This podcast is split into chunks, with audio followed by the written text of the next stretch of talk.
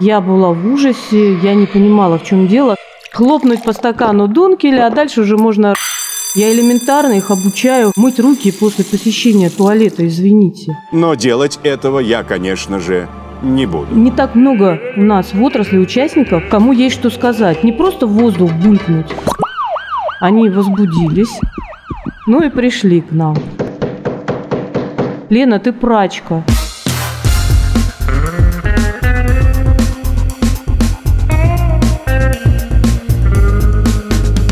Два пива, пожалуйста. Всем привет, я Олег Короткий, журналист и домашний пивовар. Вы слушаете подкаст «Два пива, пожалуйста».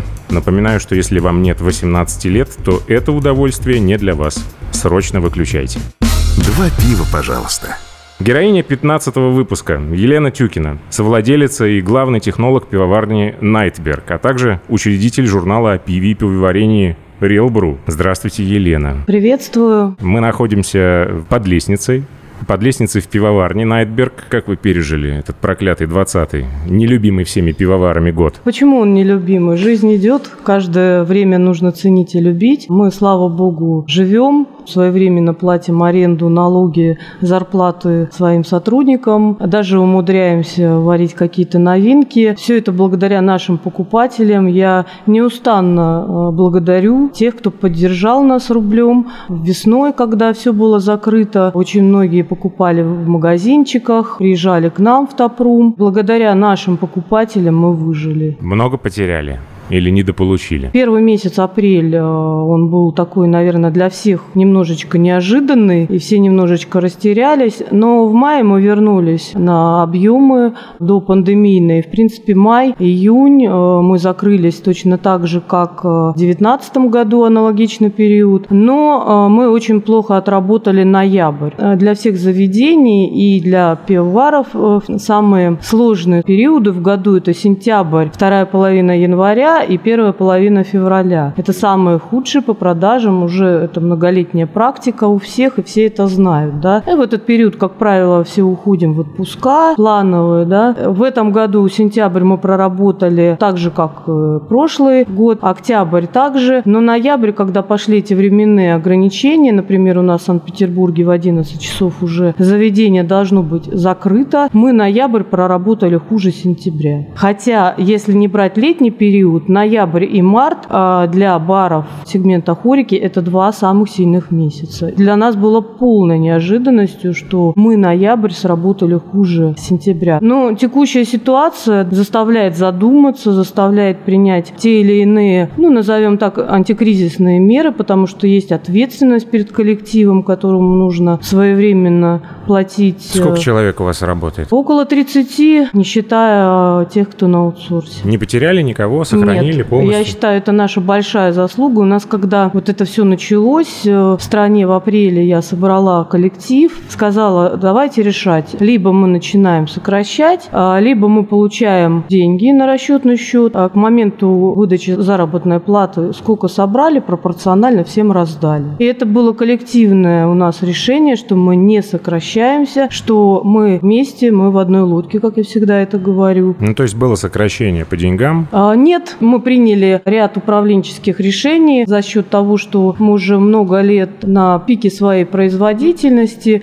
Тот объем, который шел на хорику, мы оперативно перевели на розницу, подключили несколько розничных дистрибьюторов, и поэтому этот объем, в принципе, мы почти не потеряли. Единственный нюанс сейчас, и я думаю, что это у всех, очень большая дебиторская задолженность, потому что заведением, ну, нечем платить. Угу. И э, мы, получается, мы пиво отгружаем к 20 25 числу каждого месяца мы акциз заплатили, НДС заплатили, потому что без этого никак. А заведение еще пиво не продали. А, а через какой срок э, вот в этой отрасли дебиторка считается плохой и там начинает списываться? Стандартная дебиторка, вообще стандартная, это ну там 14 дней. А у кого-то построже 7 дней. Ну, у нас в среднем мы даем 14 дней. То сейчас средняя э, дебиторка где-то месяц отсрочка. Списаний как таковых пока мы не производили, мы а, работаем персонально с каждым нашим покупателем. У нас структура продаж выстроена так, что в целом мы работаем с дистрибьюторами. И наши дистрибьюторы уже берут на себя заботу по доставке нашего пива в заведение, особенно это в регионах. Точно так же они несут риски по неуплатам. В основном наши партнеры, мы с ними работаем годами, долго. Конечно, каждую ситуацию мы разбираем и стараемся найти компромисс, чтобы у нас были деньги заплатить э, налоги в первую очередь, но и чтобы дистрибьюторы могли продолжать работу или кафе, бары точно так же могли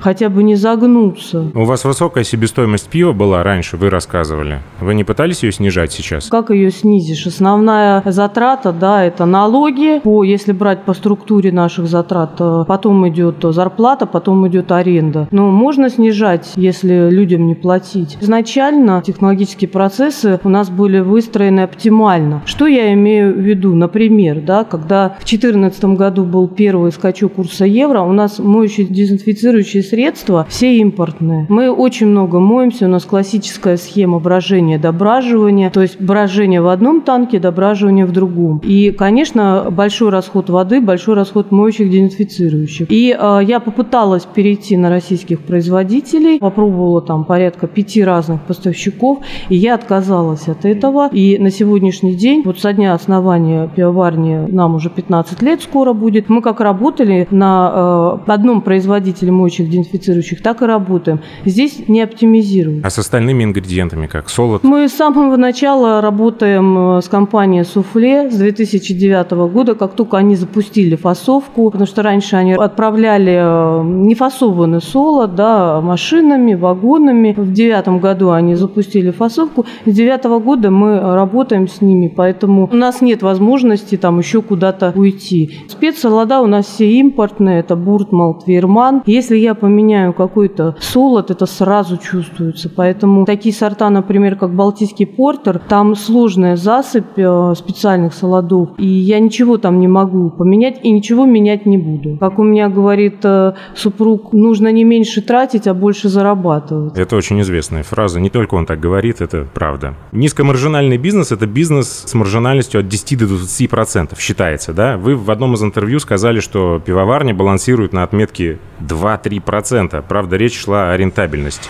И было непонятно, рентабельности чего, активов, продаж, производства, себестоимости. На самом деле э, сейчас речь о маржинальности, наверное, вести даже не очень правильно, потому что э, в первую очередь надо рассматривать э, пивоваренный бизнес как высоко рискованный бизнес. Угу. Высоко рискованный бизнес с точки зрения Росалкоголя регулирования, потому что очень много рисков несет в себе те требования, зачастую некорректные, которые Росалкоголь регулирования, в данном случае я говорю про центральный аппарат, предъявляемые требования или решения э, делают так, что коллапсируется полностью вся работа. Поэтому э, здесь э, ситуация уже не о том, сколько процентов ты заработаешь, а о том, чтобы тебя вообще не закрыли. Потому что в один из последних разов в кои-то веке я была выходная в будний день дома, я работаю в выходные, поэтому я могу в будний день остаться дома. И э, пью, извините, в пижаме э, утренний кофе, э, пролистываю Инстаграм, красивучие картинки. И мне звонят и говорят, что Лена, у нас пришел Росалкоголь, приезжай. Я сейчас проживаю за городом, и я эти 75 километров промотала за 35 минут. Прихожу, у нас э, очередной э, съем остатков, сверка с ягоис. Э, Том-ям? Ну, из последнего, да, том-ям. Слушайте, ну вот название Найтберг вам не подходит. Знаете почему? Потому что в этом слове аж три немые согласные, а вы не немая и не согласные. Вы идете и по судам, и если надо там по чиновникам, ругаетесь со всеми, добиваетесь правды. Я не ругаюсь, я... мне не хочется ругаться, у меня есть чем заняться, у меня трое детей, у меня маленькому ребенку два годика. Я абсолютно не хочу ругаться, я всего лишь защищаю себя, свой коллектив, и пусть это может быть высокопарно звучит, немножечко защищаю отрасль, да, потому что те а, судебные решения, которые мы в итоге получаем, оно не одно у нас было, они имеют существенное значение для нашей отрасли, потому что есть такой термин, как преюдиция, и если наши коллеги сталкиваются с таким же а, аналогичным вопросом в своем отзыве о возражении да, на возбуждение там, административного дела, они могут воспользоваться той мотивировкой, которую мы получаем в наших судебных делах. Я пришла в эту отрасль 20 лет назад, да, и тогда у нас э, та организация, которую мы все, скажем так, опасались и старались там выполнять все требования, это был СЭС, далее это был Роспотребнадзор. Требования, которые предъявлялись, были очень строгие, но эти требования были э, направлены на улучшение качества выпускаемой продукции. В нынешние времена Роспотребнадзор настолько оптимизирован, что если возникает какой-то вопрос, они не могут там помочь нам или решить его, потому что элементарно некому. В то время как э, Росалкоголь регулирования направлен на сбор денежных средств, и они не регламентируют качество и т.д. и т.п. Хотя там есть ряд поднормативных актов, где они думают, что они регламентируют качество. Это не так. И, в принципе, э, в последнем судебном заседании в наших возражениях мы указывали, что Росалкоголь регулирования наделен полномочиями за надзором оборота и производства пива, пивных напитков и вообще алкогольной продукции, в то время как уполномоченными лицами за качеством продукции остается Роспотребнадзор. Поэтому, когда Росалкоголь регулирования вдруг кажется, что пиво не соответствует нормативно-технической документации, например, ГОСТу, это не их прерогатива, это прерогатива органов госстандарта. И они в рамках межведомственного взаимодействия обязаны, если им что-то показалось, они обязаны связаться... Перекреститься, во-первых. Ну, наверное, да. Заканчивая свой ответ на ваш вопрос, что речь э, о маржинальности сейчас несколько некорректна. Понятно, вопрос выживания. Выживание, и это, наверное, один из самых высокорискованных бизнесов. Вы же эксперт в области контроля и менеджмента качества. Да, я с 2002 года я ездила обучаться в Москву. Э, это были международные компании, которые открывали свои офисы по обучению производственного персонала, пищевиков в данном случае. Вообще, начало 2000-х для российской пищевой промышленности это знаковая, мне кажется, веха. С приходом а, иностранных производителей они заставили даже текущих э, производителей держать планку, потому что а, у иностранных компаний у всех внедрены так называемые СМК, системы менеджмента в качество. Они выполняются безапелляционно, происходят аудиты. У иностранных компаний, как правило, аудиторами являются иностранные компании. И также, допустим, я работала на Степана Разина, мы российская были на тот момент компания. Мы были вынуждены внедрить эти системы менеджмента качества для того, чтобы быть конкурентоспособными. Поэтому э, я считаю, что иностранным компаниям нужно сказать огромное спасибо за то, на какой уровень они подняли пищевую промышленность в России. Я имею в виду не только пивоваренные заводы, молочная промышленность, например. А как устроен контроль качества у вас на пивоварне? До 6 сигм далеко?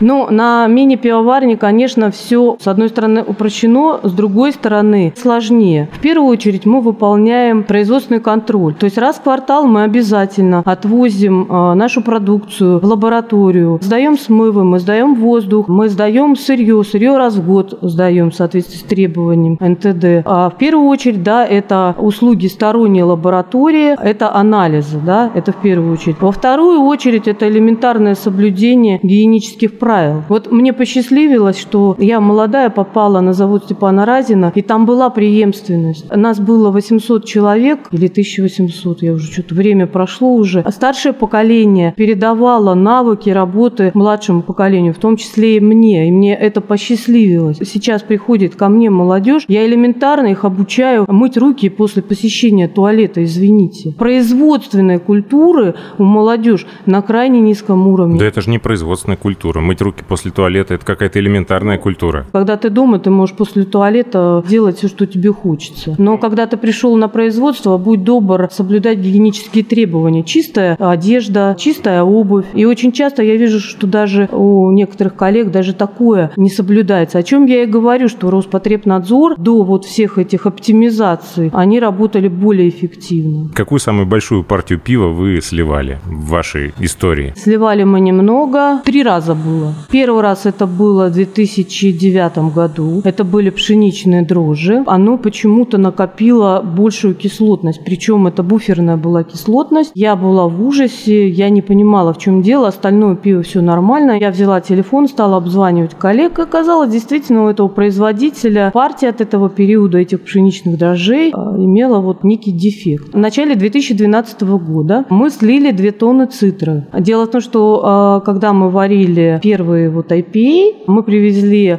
косячок а, дрожжей LP001, сдали их в лабораторию. Госнаркоконтроль сейчас расслабился. Косячок – это не то, о чем вы все подумали. Как это сказать? Пузыречек, вот.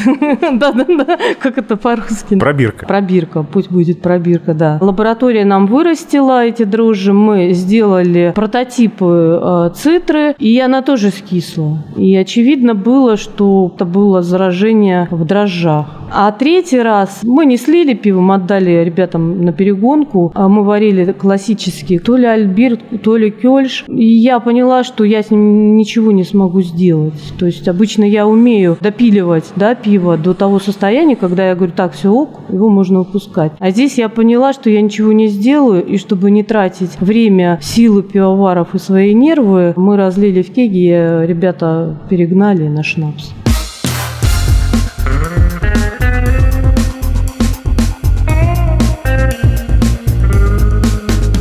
Два пива, пожалуйста.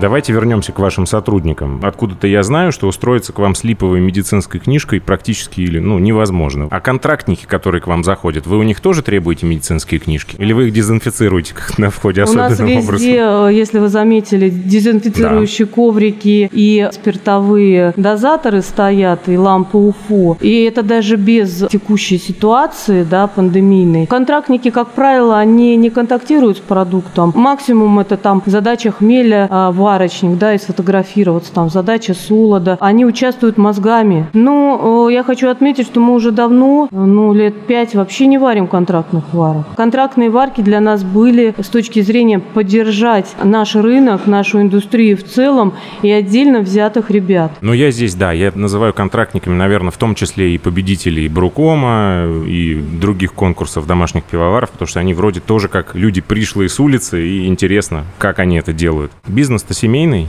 Как да. вам удается отделять личную жизнь от э, бизнеса и удается ли вообще? Очень сложно, иногда засасывает, но у нас есть правило с супругом, что мы дома стараемся не обсуждать рабочие вопросы. Сейчас немножечко сложно в связи с тем, что у нас э, маленький ребенок, няня с весны находится на самоизоляции, она боится из дома выходить, и поэтому мы меняемся. Я вот сейчас с вами, а супруг дома с малышкой. И поэтому, к сожалению, э, сейчас мы вынуждены дома обсуждать те или иные а, решения. Но а, обычно мы приходим домой, отключаем звук телефона, оставляем все проблемы, задачи за дверью и занимаемся детьми, а, ходим там в рестораны вместе, раньше, да, в музеи, когда это было доступно. Много разногласий? Много. Особенно было на начальном этапе нашей деятельности. У меня супруг опытный управленец, изначально он выступал как инвестор, но, к сожалению, кризис э, девятого года вынудил его подключиться к оперативному управлению пивоварни. И с того момента все решения принимаются моим супругом. Я на тот момент была производственником, я не имела такого опыта общения с внешним контуром. И, конечно, когда поступали те или иные от него распоряжения или указания, я спорила, мы ругались. Сейчас по прошествии времени я супругу очень благодарна, потому что где-то он шел, конечно, на компромисс со мной, но все равно э, плавно направлял делать так, как он говорит. Я еще хочу отметить, это знают все наши сотрудники, что у нас у Андрея Валерьевича очень развита интуиция. Если Андрей Валерьевич говорит, мы уже не спрашиваем, почему. Вы помните свое самое первое пиво? Это было, когда я была вентиком э, в механизме большого завода. Можно ли это назвать самым первым пивом или нет? А так это э, было пивоварня Мюнхель после продажи нашего завода Хайникину. Рядышком с домом попросили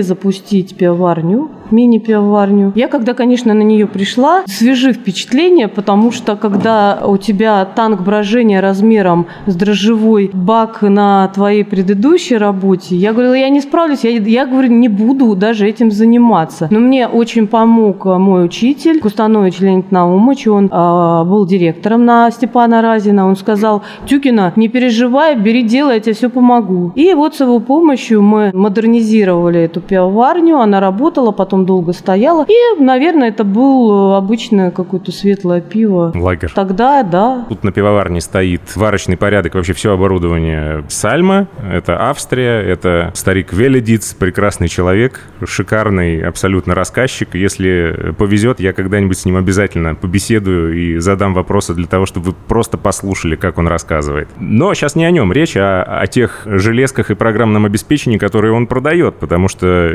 все это в купе некоторые люди в отрасли называют сектой, потому что якобы эта слава слишком раздута, что таких денег это не стоит, это очень дорого и так далее. Да, это действительно недешево, но, наверное, есть какой-то плюс в этом во всем. Слушайте, ну я работаю на этом оборудовании с 2008 года. Когда стал вопрос о расширении, у нас не было денег на покупку аналогичного нового оборудования. И я нашла старенький завод 97 -го года, тоже сальмовский. Я его купила, демонтировала, ездила на демонтаж, привезла. И э, вот когда кто приходит к нам на экскурсии в бродилке, я показываю один комплект 2007 года, другой 97 -го. 10 лет разницы. Угу. Какое новее? Больше половины показывают на старый комплект. Я когда привезла это оборудование, я, э, в принципе, поменяла только резинки на выходах, э, ну, выходных патрубках mm-hmm. танка. Все э, датчики, все контроллеры, все работало. Это первый момент. Второй момент – качество стали. Потому что в любом случае мы очень много моемся. Моющий дезинфицирующий является агрессивным веществом для стали. Да? Можно залезть внутрь. Качество полировки. Плохо прополированная емкость – это место, где собирается вся патогенная микрофлора. Сейчас у нас э, с вами, считай, февраль, некоторое там затишье в работе. Снимаем редуктора, меняем подшипники, меняем там торцевые уплотнения. У нас перебираются все насосы. То есть вы не ждете, пока все потечет нет, и раз, начнет разваливаться? Нет, мы готовимся График к лету. есть и поехали. Вот у нас график это а, январь-февраль в плановом порядке. Слесарь приходит, у него тетрадь, где мы все работы записываем. Все узлы мы перебираем сейчас для того, чтобы мы могли, э, начиная там с конца апреля, уже работать на летний период. И самое главное, не подвести наших покупателей, наших партнеров-дистрибьюторов. Они рассчитывают на закупки качественного, выдержанного пива, да, и мы обязаны э, это обеспечить. Ну, то есть, если вот сейчас вы покупали новую э, пивоварню, я купила вы бы опять же. купили такую Ну, здесь, понимаете, еще такой фактор, я здесь все Даже знаю. при курсе 93 или да? сколько там сейчас? Да. Я в этой пивоварне все знаю, я его чувствую. Я знаю, что оно в первую очередь надежно, и ага. оно не подведет нас с точки зрения варки пива в горячий сезон. Поэтому лично я буду работать на этом оборудовании. Скажите мне э, и нашим слушателям, что вы думаете про выносной кипятильник, внешний кипятильник, которым славится все оборудование этой фирмы? Выносной кипятильник, э, первое, он обеспечивает порядка 20% энергосбережения. Второй момент, вот если нам нужно держать температуру 63, он будет держать 63. В то время как парогенератор, который греет, как правило, снизу, он имеет некоторое запаздывание. И только такие вот серьезные производители, как Браукон, Каспари, у них вот эти проблемы решены. У остальных производителей большей частью эти вопросы не решены. Пивовары, допустим, либо вручную, либо в программе ставят там 60. На 60 должен прекратиться нагрев, и оно потихонечку дойдет, может быть, до 62, если зима угу. и холодно в цеху, а может быть, до 67, если лето. Сейчас, наверное, многие слушают люди, особенно в регионах, скажут, ну, конечно, они там все могут позволить, у них уже такой бизнес, деньги есть. Легко говорить, а нам вот надо уложиться там в 30 тысяч евро, например. Если действительно такова ситуация, что нужно уложиться в какие-то очень скромные бюджеты, что делать? Искать старое или покупать китайское? БУ. Европейское БУ, но европейское. БУ. Европейское БУ, потому что я изучала этот рынок. Хорошего качества китайское оборудование стоит ровно так же, как европейское. Не дешевле. Когда кто-то хочет открыть пивоварню, но в этом ничего не понимает, на момент контрактирования пивоварни, либо подбора оборудования, обязательно взять профессионального технолога с хорошей репутацией. Те деньги, что вы ему заплатите, он вам сэкономит гораздо больше. Но что я имею в виду? Часто бывает, когда купят пивоварню, она приезжает и уже обращаются поздно, когда начинаешь работать с тем, что есть. Продавцы оборудования, они же заинтересованы в, том, продажах. Продать, да. И очень часто ненужного оборудования стоит. Допустим, там продают фильтры, ну, условно, да, а вы планировали фильтровать пиво? Нет, не планировал. Зачем? Зачем хотели, там? Либо дрожжевая установка. Вы ага. планировали выращивать выращивать дрожжи. Ну, мы там что-то планировали в Чехию ездить, а потом что-то мы не знали, ну, купили. Пусть будет. Да, пусть Не говоря будет. уж о том, что иногда э, банально размеры не совпадают, и ЦКТ, например, не пролазит в дверь. Это известный анекдот. В нашем городе все мы смеемся над одним нашим. В первую очередь он был застройщик, он и есть застройщик. И он построил себе пивоварню, выделил в своих больших площадях помещение под пивоварню. Оборудование приехало и тупо не влезло. Что делали? Распиливали или дом ломали? Не, не знаю, я знаю, что там был проходной двор, там столько они привлекали технологов на консультации. Потом в какой-то момент, когда через третьи руки начали меня приглашать, я просто отказалась. Не будем называть, да, кто это? Нет, Ну и правильно. все знают и так. Какое пиво самое любимое? У меня нет э, прям вот любимого пива. Я пью пиво по настроению. Там в тринадцатом году, когда все начали варить эти все IPA, я уже наварилась, мне стало скучно. Я очень увлеклась бельгийским пивом, бельгийской веткой, э, дображивание в бутылке, сорта бельгийского пива. Я очень много ездила в Брюссель, в Брюге, на фестивале. Ну, много там, пару-тройку лет. Вот пока вот я не напилась этим пивом. Потом в какой-то момент меня развернуло на немецкое пиво. Я в Германию ну, часто езжу, несколько раз в год. И элементарно Дункель. э, Прилетаешь с Люфганза, выходишь в Мюнхене. У них в терминале пивоварня. Первым делом с мужем бежим, хлопнуть по стакану Дункеля, а дальше уже можно подумать там, либо ты бежишь на трансфер, либо выходишь в город. Мне кажется, по настроению. Вот, например, даже вот Балтийский портер наш, я летом его не пью, а зимой в удовольствие. Да, потому что он согревающий, и ты стаканчик можешь э, сидеть весь вечер тянуть, и ты не опьянеешь. В то же время тот набор специальных солодов э, содержит там станины, полифенолы, и это опять же является терапевтическим эффектом, что в наше время очень важно. Да. Вообще в целом э, я больше всего из, из всех пивов пью нашу цитру. Вот так вот. Да, Патриотизм. да, дело в том, что даже возвращаясь к этому пиву, я несколько раз хотела его снять, потому что считала, что та задача, которую я ставила перед тем, как ее варила, мы первые в стране, кто а, сварил легкую опашку с этим хмелем, задача стояла познакомить обычного потребителя, быть неким мостиком между лагером и IPA. И как раз вот это пиво этим мостиком и э, выступило. Я получала действительно очень много благодарности. Я везде в соцсетях, мне пишут, я всегда стараюсь ответить, может быть, не сразу, не обижайтесь, если я не сразу отвечаю, но я обязательно отвечу. Лена, вот спасибо, благодаря вот вашей цитре, если бы я сразу попробовала IPA, я бы не стал бы таким поклонником этого стиля пива, а благодаря тому, что я перешел плавно, ну и надо сказать, что нашу цитру мы выставляем на все фестивали. Даже участники э, пивовары, которые выставляются, они всегда знают, что на нашей стойке стоит кран с цитрой и напьются всего-всего-всего-всего, приходят и говорят, налейте нам старой доброй цитры. Давайте про супы тогда поговорим. Про супы, Ну да, борщи все эти, том-ямы. Журек. Сами любите? Или просто дань моде, надо, значит надо? Нет, смотрите, э, здесь другой момент. Я в первую очередь технолог, профессионал, и мне в первую очередь должно быть интересно. Процесс сам интересен. Очень часто эти процессы, да, надо отметить, бывают коммерчески невыгодные.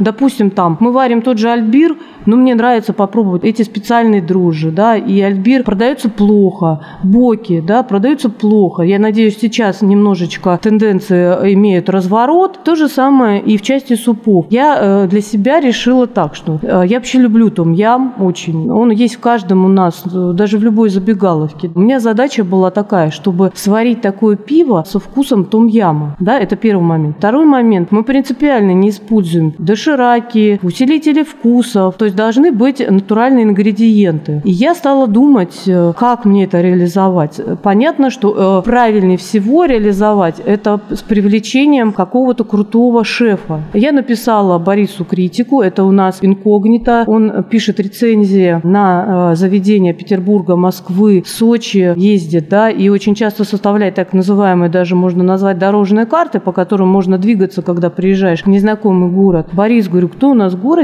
лучше всех варит том-ям? Он говорит, Лена, ну, конечно, это Марина Наумова, Миндаль кафе. Мы встретились. Марина, она на тот момент не пила пиво, и мы очень долго притирались, очень долго она понимала наши процессы. Я притиралась к их процессам, да, кухонным. И в итоге я считаю, что мы реализовали офигенную идею с точки зрения вот этого том-яма. Задача, то, что ставилось, это натуральные ингредиенты и максимально идентичный вкус, мы ее добились. И тут тут такой приходит РАР и начинает предъявлять вам за ингредиенты? Они, э, дело в том, что я э, всегда указываю на этикетке состав, потому что в наше время очень много аллергиков, и даже не знаешь, на какой ингредиент у тебя может возникнуть аллергия или, не дай бог, отек квинки. Mm. Да? Я э, с уважением отношусь к своему покупателю, с уважением и благодарностью, что они несут свои заработанные денежки нам. И я не могу позволить себе, чтобы он выпил состав солод, вода и хмель, а там намешано не пойми чего. Да? Поэтому я на этикетку три моих рабочих дня... Полностью расписать, что там да, за состав. заняла. Это же нужно э, в соответствии с нормативно-технической документацией подвязать ее, составить, как есть, что можно добавлять, что нельзя. И когда РАР это, конечно, увидел, они возбудились, ну и пришли к нам. С точки зрения э, журека, это вообще офигенная история для любого технолога. Журек что такое? Это суп там с копченостями, да,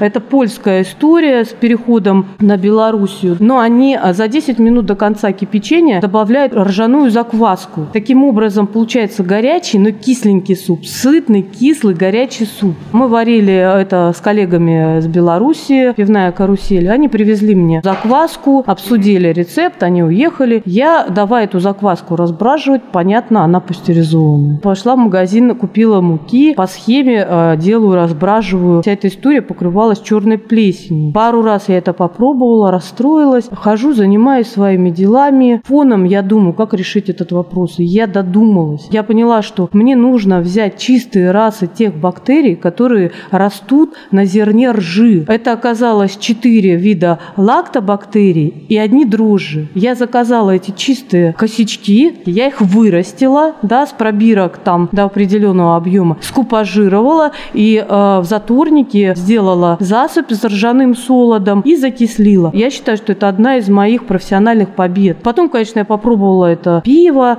я попробовала этот суп, все, но мне уже дальше немножко неинтересно. С точки зрения борща, это не томатка, это свекольный газе. Давайте так. Чистый свекольный сок мало кто будет пить. Поэтому его нужно было немножечко приправить, да, это мы добавляли сельдерей, лук, э, чеснок. А борщ со сметаной? Можно со сметаной, да, да. Но мне задача была э, решить этот вопрос, чтобы люди пили. И я считаю, что это тоже очень интересно. Слышу, читаю, что супы сейчас это даже какой-то мавитон. Мы не планируем продолжать эту линейку, но если появится какой-то вот интересный рецепт, например, вот как журек, я с удовольствием его реализую, и, наверное, немножечко неважно будет его коммерческий успех, и, может быть, рынок вообще развернется. Ну... Народ, накидайте в комментарии, пожалуйста, варианты для Лены, что еще можно превратить в очередное пиво пивоварни Найтберг из линейки супов. Может быть, ваша идея понравится, и вы войдете в историю таким образом, и в поваренную книгу.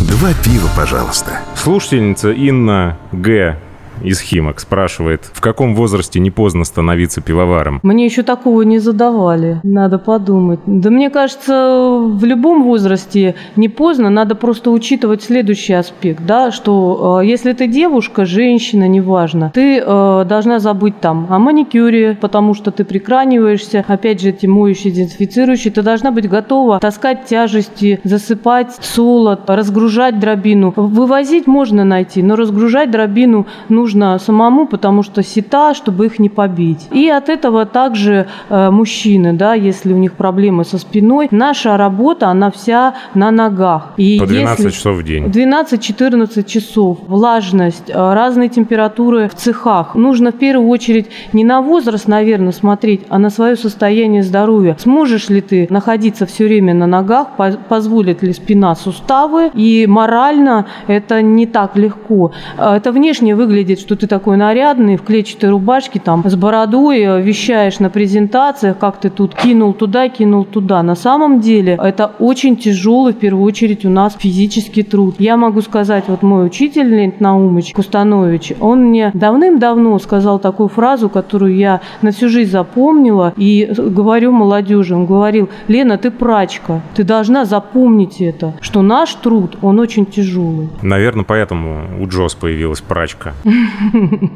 А может быть нет. Смелая версия, может быть она и не имеет ничего общего с действительностью. Реклама пива запрещена, в России я имею в виду, но не запрещено продвижение. Именно поэтому появился журнал Real Brew. Ну, дело в том, что я уже сказала, что мы не всегда занимаемся теми проектами, которые коммерчески выгодны или коммерчески успешны. В части журнала пришла команда, которая э, готова была работать и делать этот проект, и попросили стать э, ну, спонсором этого проекта. И mm-hmm. стала спонсором. Журнал пишет в позитивном ключе обо всем, что происходит в нашей отрасли. Это и научные статьи, замечательная рубрика там «Что сварили», когда любой может прислать свое пиво и рассказать, почему он сварил именно это пиво. Это замечательная рубрика «Архивная справка», где можно почитать разные вопросы. В последнем номере сейчас Юра Катунин написал статью «Может ли лагерь быть под каском?». В интернете был недавно спор о том, что каск – это всегда элевая история. И, например, наш Балтийский портер, так как он лагерь, не может быть под каском. Наш Балтийский портер стоял под каском. В 2008 году у нас есть старейший паб Диккенс, и в свое время там была самая широкая линейка. И мы с 2008 года там стояли, наш Балтийский портер, под каском. Мне кажется, что здесь история вообще не про деньги, а про то, что все равно большую часть э, жизни ты проводишь на работе. Ты проводишь с коллегами, проводишь в своей среде, своей отрасли. И хочется, чтобы в нашей отрасли было больше позитива. Я не беру там условные разборки в фейсбуках, все, я очень даже редко их читаю. Цензура-то есть в журнале или нет? Писать в позитивном ключе. Я очень редко подключаюсь к редакционной политике. Большая часть это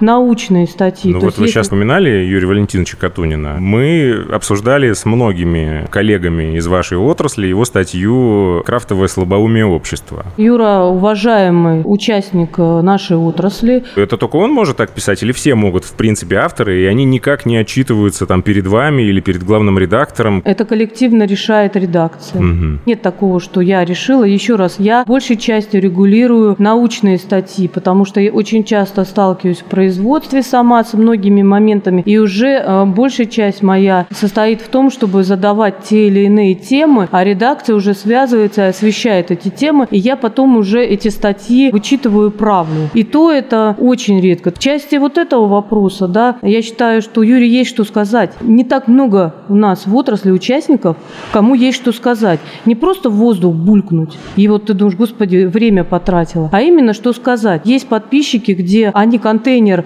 по этой вечной мерзлоте, вот летом дошел, ноль это у них там лето. Мы как Марс и Луна, разные, да. Журнал, в том числе для таких людей, это некая связующая ниточка. И одно дело, если подобная статья будет размещена в Фейсбуке и начнется, вот извините, вот пойдет тогда негатив. А так каждый прочитал, осмыслил и э, со своими мыслями пошел дальше работать и делать те или иные выводы. Давайте поговорим про регулирование пивоварения. Какой должна быть идеальная система взаимоотношений пивоваров и государства? Доверительная. Непроверительная. Не то, что непроверительная, а то, что проверяющих органов, у них уже позиция изначально, что ты уже должен и виноват. Суды очень часто встают на сторону производителя. Поэтому э, я говорю о том, что если вы работаете честно, если вы уверены в своей правоте, надо идти до суда и в суде доказывать свою правоту. Когда пойдут массовые иски э, к проверяющим органам, надеюсь, что тогда они уже немножечко будут думать. А если была бы персональная ответственность конкретных чиновников, не выговор, а именно материальная ответственность, то он бы посидел бы и подумал, вот что получается в 2018 году мы... Э... Налогов не доплатили миллион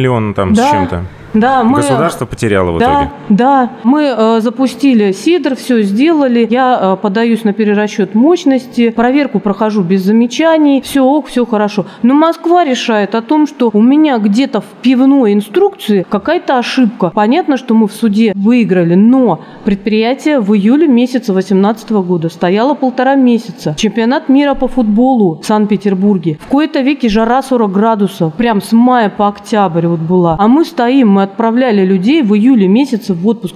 Такого не было. Да, мы через год доказали незаконность остановки. Ну, параллельно мы быстро все исправили, что они хотели. Они быстро поняли, что что-то они не то сделали, получается. Но, получается, государство действительно только акцизных поступлений недополучило миллион. Я не говорю про нас, о том, что мы не обанкротились. Это просто от того, что мы уже много лет э, на рынке и немножечко есть у нас там запас, да, который мы можем покрыть. А в тот момент принимается решение о повышении пенсионного возраста. Вот тебе миллион, дай ты пенсионерам этот миллион. И это, конечно, очень обидно рассматривается. У меня претензии исключительно к центральному аппарату Росалкогольрегулирования, потому что территориальный орган, мы работаем в продуктивном ключе, мы тоже можем ошибиться. Вот, например, из последнего мы разлили пиво и поставили везде дату. А оператор ЕГАИС поставила дату розлива не датой розлива, а датой отгрузкой. Мы получили предупреждение. Я пришла и сказала, ребята, да, мы виноваты. Это действительно неправильно, это нарушение. Но мы исправились. С одной стороны, это честность, которая может обернуться да, неприятностями. Написали на этикетке что-то, и если это что-то не соответствует какой-то букве какого-то закона, то начинаются проблемы. С другой стороны, честность перед потребителями, которым надо знать, что если там есть грибы в составе, то они должны быть указаны. Вот что все-таки нужно указывать на этикетке, как найти ту золотую середину, например, солод или солодовый концентрат, хмель или хмелепродукты, вода с солями и перечисление солей, или это подготовленная вода для пивоварения, как многие указывают? Соли при добавлении, э, при затирании, они в составе конечного продукта, они не указываются. Указывать нужно все, что положили в пиво, все, что вы задали в пиво. Все ингредиенты согласно их э, количеству. А да, если это, выше. например, пюре, и мы знаем, что в этом пюре есть аромка, которую добавил производитель этого пюре, мы указываем, что мы положили пюре. Пюре. Все это рецептура пюре, это не ваша забота. Просто смотрите, какая логика. Многие очень обвиняют крафтовиков в основном в том, что, а, вот они аромку добавляют. Вот вы когда обвиняете, вы, пожалуйста, помните о том, что иногда пивовары знают, а иногда не знают, когда они покупают, например, то же самое вишневое пюре, что туда добавлено. Особенно э, если это российские производители, они могут не указывать. Импортные производители большей частью все указывают состав. Может быть, грибы это какая-то такая экстремальная история, но кроме грибов есть мед. Я знаю пивоварни, которые добавляют мед и не указывают это на контратикетке. Ну, там где-то в углу на этикетке, там как-нибудь бочка с винни-пухом, и пойди ты догадайся, да. Я знаю, что очень многие пивовары добавляют те или иные консерванты. Ну, укажи ты на этикетке. Обезопась себя и обезопась своего потребителя. Здесь ничего страшного нет.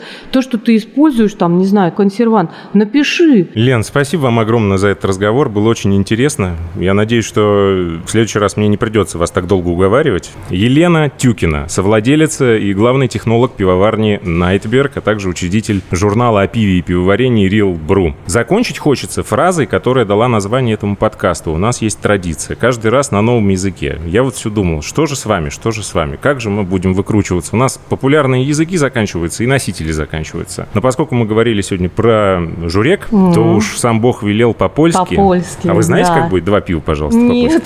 Да все просто. Два пива проще. Это очень хорошо, что вы мне сказали эту фразу, потому что я очень жду, когда откроют границы, и я тогда еще разок сварю журек. Я хочу поехать в Польшу на какой-нибудь фестиваль. Ну, с ребятами мы договорились э, с белорусской карусели, что мы поедем, выставим журек. Мне очень важна их обратная реакция, и я буду давать им э, пиво в бокале и говорить, два пива прош. Только я думаю, что проще это когда дай пиво, а вот не будьте любезны, откушайте. Надо уточнить у тех, кто Ну, больше мы в теме.